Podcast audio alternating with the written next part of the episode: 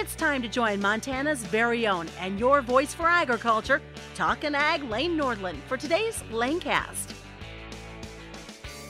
Turmoil in the nation's capital as the Speaker of the House position has been vacated.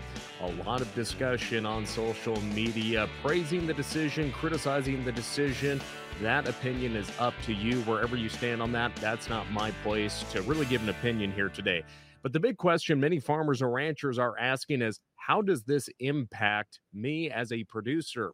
And of course, we have a farm bill being negotiated and funding for USDA and the Food and Drug Administration. Um, that funding hasn't been approved either. So we are going to be joined today by Kam Quarles, CEO of the National Potato Council, who, of course, has been following the USDA funding uh, bill and, of course, uh, being a part of those farm bill negotiations. But, Kam, uh, truly an unprecedented time out in Washington, D.C., and it just seems that we've said it's been unprecedented uh, before over the last few years. But uh, I guess what is it like out there uh, in terms of what what are people talking about in the Beltway here on this Wednesday morning, the day after uh, the uh, the Speaker of the House uh, position was vacated?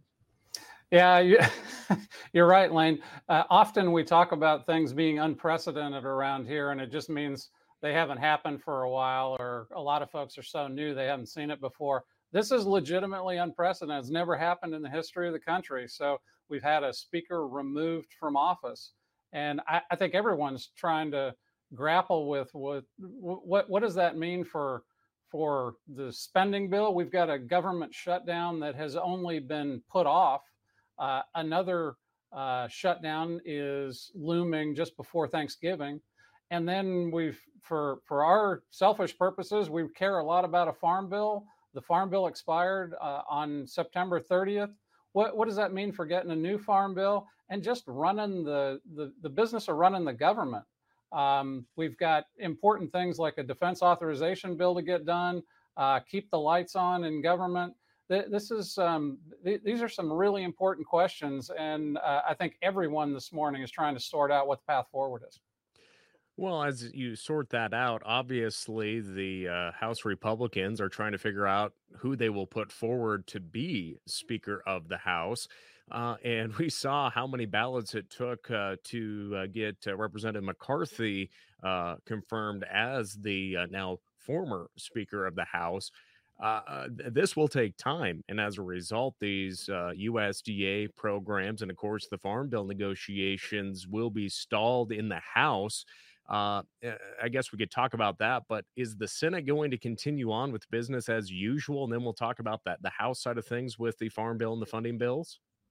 Yeah, I mean, I wouldn't say it's necessarily business as usual. Certainly, the Senate, entirely separate body, they can they, can work on uh, their legislative agenda as they see fit. But there's also a recognition it, you you know you have to have a willing partner in the House in order to enact meaningful legislation, and you've got to get the president to sign it. That's the way our our government works. So um, I, I can't say it's going to have no impact on the Senate, but the Senate can certainly uh, can continue to move forward on their priorities, recognizing if the House goes into effectively hibernation for a period of time, if they can't figure out who's going to be the speaker, how the place is going to run, uh, anything the Senate produces is going to get log jammed up uh, when it gets to the House, uh, get, when it gets sent over to the House.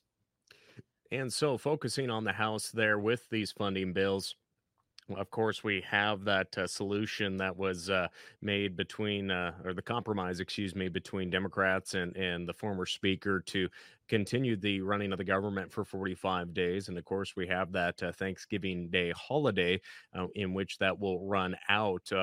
Uh, I, guess uh, what what are some of the concerns from the nation's potato growers and, and the specialty crop industry when we're looking at uh, programs that are vital for producers to be successful in that short term and, and as we watch that debate over who will be the speaker?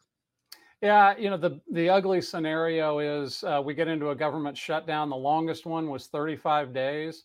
Uh, you've got you've got key folks at the Department of Agriculture at a number of the other agencies that just they're flat out prohibited from going to work uh, and they they can't do the nation's business Um, so all these programs that we rely upon that are kind of running in the background, um, you know, the the old the old saying is, you know, you don't think about much about oxygen until you don't have it anymore. A lot of these programs, they're, they're really fundamental to the operations of of U.S. agriculture, and we kind of take for granted that they're going to be there, they're going to be operating. When you get into a government shutdown scenario, it gets pretty chaotic. A lot of these things go over the side or they fall off in stages. And uh, you know, the the longer a shutdown goes, uh, the more f- painful it becomes. Uh, certainly, you know, these these federal employees, they're, they're if even if you're considered essential, you're not getting paid. And over a period of time, once you get into multiple weeks, they, you know they, they don't have the money to to be going to work when they've got to pay daycare and all these other kinds of things. It just gets to be a, a complete mess, Lane. So uh, the concern that I think everybody has is uh, this was a bipartisan deal that came to the House floor uh, to keep the lights on, just at, at, at temporary spending levels that would get us through the next 45 days. That was a red line that got the speaker removed. What what will be acceptable? Uh, uh who will be acceptable to the to the Republicans to assume that speaker role, and then what will be expect, acceptable in terms of these spending bills, appropriations bills on an annual basis, and of course, when you're considering over a trillion dollar farm bill for the next uh, uh, for the next four years, uh, how is that going to be received by what appears to be a very volatile uh, uh, House? We we simply don't know the answer to either of those questions.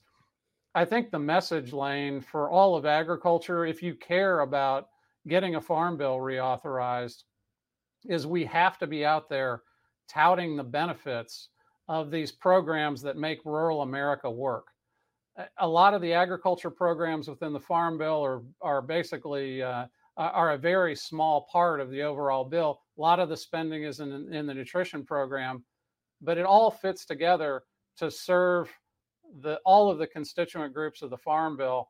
What's going to be acceptable to a very volatile House. How do we get this reauthorized? Um, that, that, I think that's uh, folks are really grappling with that today, and it's a it's a real call to all of these folks who who rely on the bill that you've got to make your voices heard. Now, obviously, uh, uh, it's going to take some time to to even get to the House and Senate versions of the farm bills uh, put together and really shaped up. Once all of this uh, hopefully subsides. But I, I, guess what are some concerns that you may have about some of these vital programs for especially crops like potatoes that uh, could potentially uh, be on the chopping block because of new negotiations possibly and and what will the National Potato Council be doing in the in the in the the meantime to advocate for its uh, producer members out in the countryside yeah, I mean, so, uh, some of the suggestions that have come out from, and you know, I, I, I don't optimistically, I don't think these a, a, lot of these sort of messaging bills are going to get to the finish line, going to get to the president's desk and actually be, become law.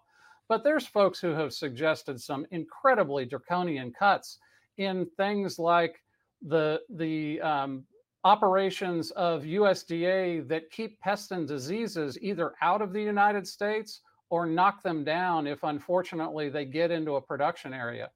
Um, those are those are relatively small millions of dollar programs that that head off billions of dollars in negative economic impact.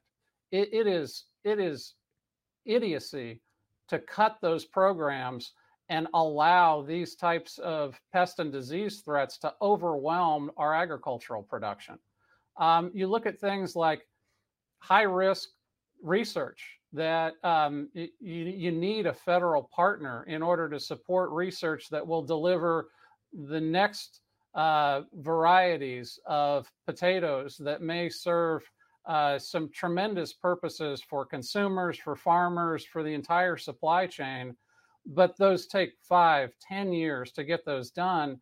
If that research stops, it, it, it doesn't stop for a weekend. It doesn't stop for a few weeks. You're impacting years worth of, of uh, analysis and all of the benefits that come from it. So, uh, you know, when when folks talk about slashing those programs, you know, the the overall impact on the federal budget is negligible.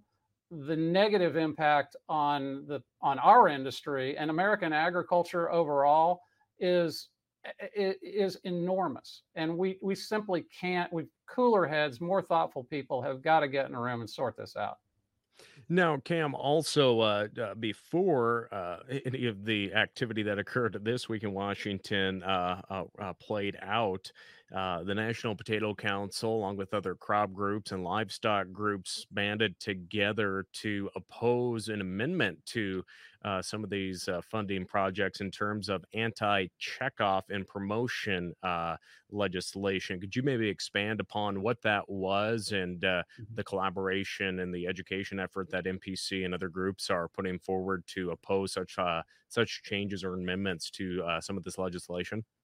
Sure. Yeah, there was uh, an amendment in the in the um, House. Uh, actually, amendments both House and Senate uh, House was amendment was actually considered on the on the floor during debate on on ag approps, um, and it effectively said that no taxpayer dollars could be used in the operations of the checkoff programs. Um, that you know that the the clear effort there was to either stop the checkoff programs from operating or undermine their activities. Just just as a reminder for folks, the checkoff programs are are ones that have been voted on by by the industry. The vast majority of the industry thinks that having uh, uh, operations like for us, it's Potatoes USA, um, and you, you obviously have a number of other checkoffs for for commodities that do research and promotion uh, for these commodities to make us more competitive, both domestically and internationally. The the industries have decided this is a good idea the industries entirely fund them themselves. And then the checkoff programs are led by a board that is comprised of the industry. So you've got a tremendous amount of grassroots, um, transparent uh, operation oversight of these checkoff programs by the very industries that have decided they want to commit their own funds to making sure they they are they are operating and delivering on the ideals that that folks wanted in in the areas of you know for us it's a heck of a lot of research on how do you generate uh, new new potato varieties um, how do you how do you address new concerns that are coming up in the industry how do you promote when when a, a market is opened overseas how how do you how do you go into that market and build uh, consumer demand for these tremendous U.S. agricultural products. Checkoffs do all those things on a daily basis.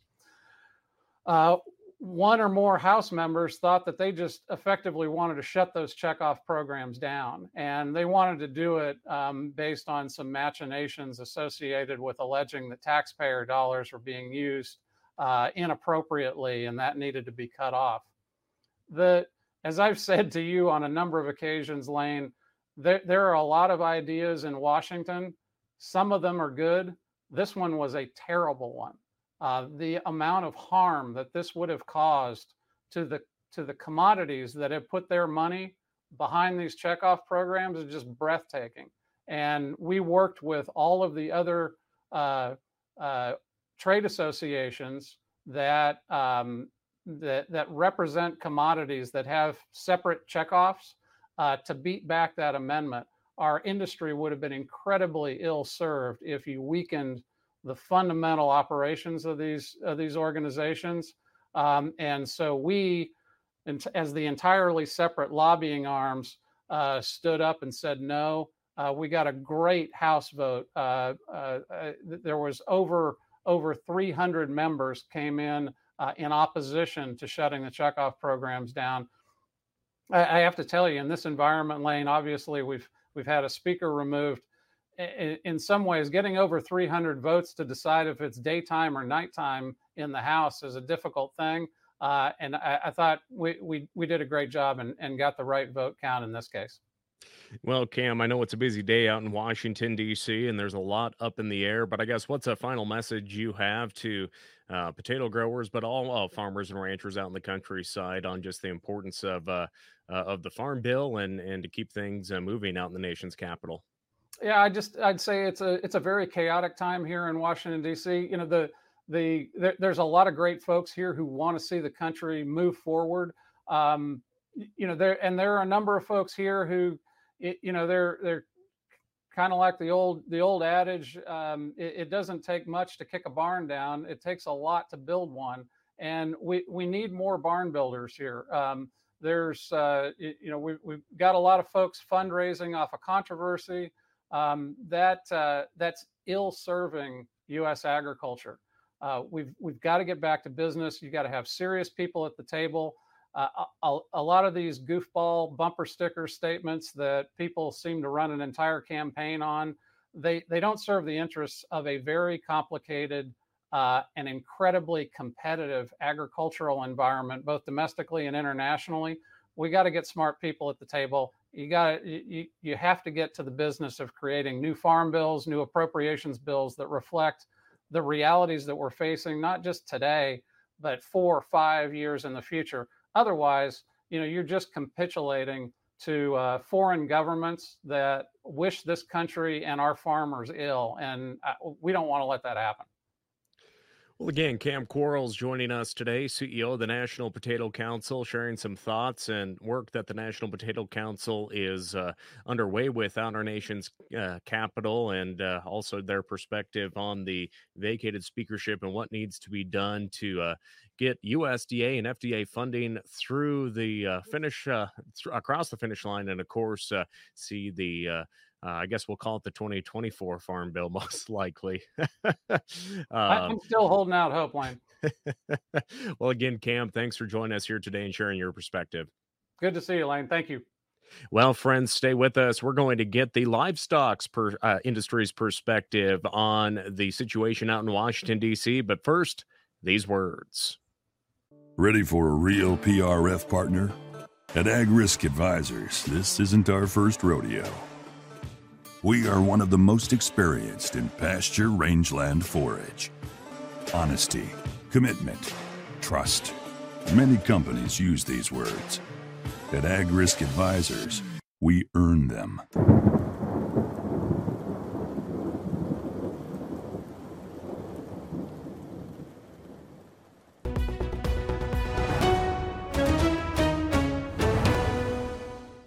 Returning back with our special report discussing the impact to agriculture on having the Speaker of the House removed yesterday in Washington, D.C. We're joined by the National Cattlemen's Beef Association's Vice President of Government Affairs, Ethan Lane, who has been talking with uh, D.C. insiders and elected officials uh, throughout the day. Uh, I guess, what is the reaction with so many folks out there today, Ethan, in terms of the unprecedented event that took place on the House floor yesterday? Well, I think people are still sort of trying to figure out where they're going to land on the backside of this thing. Everyone's angry. Um, there's a lot of finger pointing, as you might expect, uh, not just over the last 24 hours, but the last nine months. You know, the the deals that were made at the beginning of this Congress obviously are having an impact now on how the House is able to either run or uh, or you know plunge into dysfunction at times. Um, certainly, we knew that Speaker McCarthy had saddled himself with some of those challenges and uh, they're they're now materializing in this um, void of leadership that we see uh, in the House Republican Conference. I think over the next few days, you're going to see those key candidates start to make their case for uh, leadership of the of the House Republican Conference and of the House of Representatives, and that really is, regardless of who falls into that position, what's best for agriculture here in Washington. Uh, like any other supply chain, you know, we are uh, heavily impacted by any kind of disruptions that uh, impact the markets, impact the supply chain from uh, from gate to plate. And when Congress shuts down like this or has threats to shut down, um, when we lose leadership, um, that that uh, uh that uh, sort of void that's left is is always problematic. So I think, like everybody else here, we're uh, we're watching, we're listening, we're giving our opinion where it's warranted, and we're hoping for a quick resolution and a return to a normal operating posture for the vast majority of members that aren't trying to derail Congress on a daily basis and are just trying to get some work done for their constituents. So, what are some of the names maybe being surfaced that uh, all Republicans can uh, uh, get behind? Uh, obviously, there has to be a, f- a few names surfacing here a, a day after uh, th- that uh, historic vote. Sure. You know, Steve Scalise, obviously, I think is at the top of a lot of people's lists.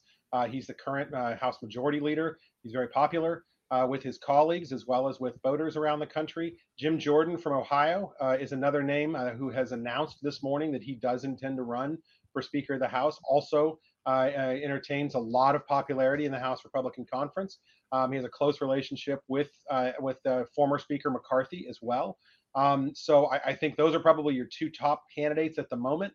Um, you know, either of those would be solid uh, candidates for agriculture. Jim Jordan obviously is a, is a very conservative member, um, but has proven himself to also be uh, a conservative that understands the need to govern. And, and that is a real distinction here between um, some other sort of uh, members of the far right side of the House Republican Conference, you know, the Matt Rosendales of the world, the Andy Biggs of the world, uh, the Eli Cranes from Arizona, and of course Matt Gaetz, who has kind of been their leader throughout this process, um, that are, are, absolutely willing to grind the supply chains to a halt, grind the economy to a halt, um, in order to make their point. So uh, he has kind of distinguished himself from that ideology uh, over the last couple of years, and I think that's earned him a lot of uh a lot of kudos from some of his colleagues. So it'll be interesting to see uh, how we uh, how those those votes break out. Um, it might be more than one ballot. We might get a chance to see some folks, you know, offer their support or loyalty to one candidate and then read the room and and redirect on a second ballot. Um, and and you know we should definitely be prepared for that, given what we saw in January with a 15 ballot speakership race. Now, obviously, we have two funding bills uh, important to agriculture that USDA spending bill, along with FDA and uh, those need to be taken care of. But also uh, the farm bill we were just discussing uh, uh the challenges with that with Kam Quarles with the National Potato Council at the start of this report. But uh, from the livestock side of things, I guess what what are some concerns that uh, cattlemen and women may be having looking at this situation as there's going to be more time now in selecting a new new speaker than maybe trying to to get the House version of the farm bill taken care of and, and those funding bills. Well, I, I, think the funding bills were really going to be the focus in the next 45 days. You know, given that that CR that was passed last weekend, um, that really needs to be the priority. I think most of agriculture here in Washington has sort of made peace with the idea that we're not going to get a farm bill soon. Um, you know, we haven't seen text on either side yet, although we're we're under the impression it's largely been crafted, both a House and Senate version. We know those uh, those leadership teams on both sides are working hard on some kind of a timeline there. Um, but given these funding clashes that we're seeing, given this narrow majority, um, I think it's probably not a great time to be talking about a trillion dollar plus uh, farm and, and nutrition package. And because of that, it's it's highly likely we're going to see that conversation spill into next year. Now, there could still be some action taken as part of a larger omnibus or a CR to extend the farm bill to give a little breathing room to those commodities that need some assistance uh, you know, the cattle industry is in a little bit different spot.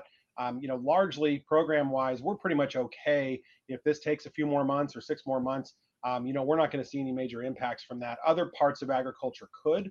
And I think as a whole, all of agriculture is trying to kind of stand together there with that unified voice that, hey, patch up what you need to uh, to get us to a spot where we can pass this bill um, in, a, in a timely way uh, and not see it be subject to some of this partisan fighting that we're seeing on Capitol Hill right now, because that would that would certainly make the situation worse. Uh, you know, far worse than if we just take a little more time to get it passed. Do the chairs of the House uh, committees have anything to worry about uh, with, with, the new speaker coming in? Would, would, that be a move that potentially could impact the, the current chairs of uh, the committees? You know, obviously, I'm thinking agriculture, but uh, natural resources, or, or is that the feeling that they're going to remain the same? I, yeah, I don't envision any of that being disrupted. I could I could be completely wrong, uh, but I, I I don't envision that being a real problem. I, I think whoever takes this speaker's gavel is going to be focused on on showing stability, on showing continuity, on reassuring voters, reassuring uh, you know donors, quite frankly, to the Republican Party um, that all is well and that the ship is moving forward in a in an expeditious manner. Um, and I think that's going to be the focus of, of everybody's efforts. I, I can't imagine anybody wanting to start disrupting committee chairmanships in the middle of all this. Now, uh, uh, on a, on another note, I asked Kam Quarles uh, in our previous segment here uh, about uh, the efforts of uh, some legislators out in D.C. Uh, to put forward amendments, uh, anti checkoff amendments. Uh, could you maybe touch upon uh, the efforts by agriculture groups uh, like the NCBA and the National Potato Council and the coalition that really went on an effort a few days ago to, to educate lawmakers about your stance on checkoff programs and promotion? Yeah, this is an all of agriculture effort. You know, every trade association in Washington that is associated with an industry that has a commodity checkoff has been engaged in educating lawmakers and talking to their staffs about the importance of commodity checkoff programs, about the importance of these commodities being able to promote themselves with their own dollars. These are not taxpayer dollars going through these programs. These are producer dollars being administered by producer directed boards um, to ensure that those that those different proteins and, and, different commodities are able to tell their own story and, and connect with consumers in a real way and not rely on either you know grocery store conglomerates or whoever else to tell that story for them at the end of the supply chain whether that be the packers or anybody else. Um, so it's a critically important tool and one that has become a top target of radical animal rights activists and a real small kind of handful of fringe conservatives that that quite frankly just don't understand the programs very well and have an axe to grind. Um, we saw that on the House floor in the ag appropriations bill last week. Um, there was an amendment from Victoria Spartz from Indiana uh, to try to uh, uh, defund checkoffs, and that amendment failed spectacularly. It was uh, defeated 377 no votes to 49 yes votes, and those 49 yes votes were uh, kind of a um, you know, a strange collection of people with an axe to grind or uh, that didn't get the memo or don't care about the farmers and ranchers in their state. Um, and and uh, I think a message was pretty clearly sent by agriculture and by the House of Representatives that those kind of ideas aren't welcome. Um, so, you know, now we're going to go on to uh, the Senate. We're going to go on to some other battles, and we know we'll see these attacks again in the future. Um, and so we'll have to start educating those members of Congress. You know, some of them are from farm states. Folks like Matt Rosendale, again, voted against farmers and ranchers in favor of this checkoff amendment. That really is something that farmers and ranchers need to be aware of. Um, you know, when they when they consider their their representatives, when they consider folks that are running for Senate, um, you know, those are those are positions that fly in the face of, of what the vast majority of farmers and ranchers want. Um, and and so you know, the job now is to educate those 49 members out of 435 that didn't get the memo um, that farmers and ranchers like these programs. And again, uh, Ethan Lane uh, with National Cattlemen's Beef Association joining us. Ethan, I know you got another meeting here coming up uh, in just a, just a few moments, but uh, I guess what's the last message you have to cattlemen and women and just farmers and ranchers in general about uh, uh, what it's going to be like here over the next few weeks here as we focus on electing or as the Republicans focus on choosing a new Speaker of the House? First and foremost, this is all going to be okay. Everyone's going to figure this out, and we're going to be heading in a in a good direction here soon. Members of Congress back here and their staffs are highly interested in what our producers have to say. Take advantage, pick up the phone, go to their town halls, make your voices heard. It is so important. We sent more than 3,000 letters to Capitol Hill in the last couple weeks in support of the checkoff system, and that had a massive impact on our success on Capitol Hill don't let up on them. Let's make sure they continue to hear that message about what farmers and ranchers need. Again, uh, Ethan Lane joining us here today, Vice President of Government Affairs for the National Cattlemen's Beef Association out in Washington, D.C. Again, friends, we'll continue to cover agriculture's uh, role in uh, the, coming weeks and months with funding bills and, of course, the Farm Bill, and we'll closely watch. Uh, uh, the process of Republicans choosing a new speaker there in the House of Representatives. Ethan, thanks for joining us here today. You bet. Uh, for the Western Ag Network, I'm Lane Nordlund. Thanks for joining us for this special report. We'll catch you next time. Thank you for tuning in to the Lanecast with Talkin' Ag, Lane Nordlund. For more on Lane, check out his Facebook page, Lane Nordlund Ag Broadcaster, and NordlundCommunications.com. Don't forget to subscribe to the Lanecast on your Apple or Android devices. We look forward to joining you next time on the Lanecast.